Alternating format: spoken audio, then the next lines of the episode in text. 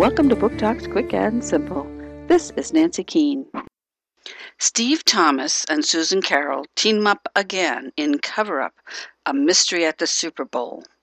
While looking for stories to report for the Washington Herald, Steve stumbles upon the information that the offensive line of one of the teams, the California Dreams, is using steroids. Steve and Susan Carol had promised that they would stay out of trouble after what happened at the U.S. Open, but they are once again in the thick of it as they search for proof that Steve's information is correct. Cover Up A Mystery at the Super Bowl by John Feinstein. Knopf, 2007. Book talk by the Pennsylvania Young Readers' Choice Award Committee.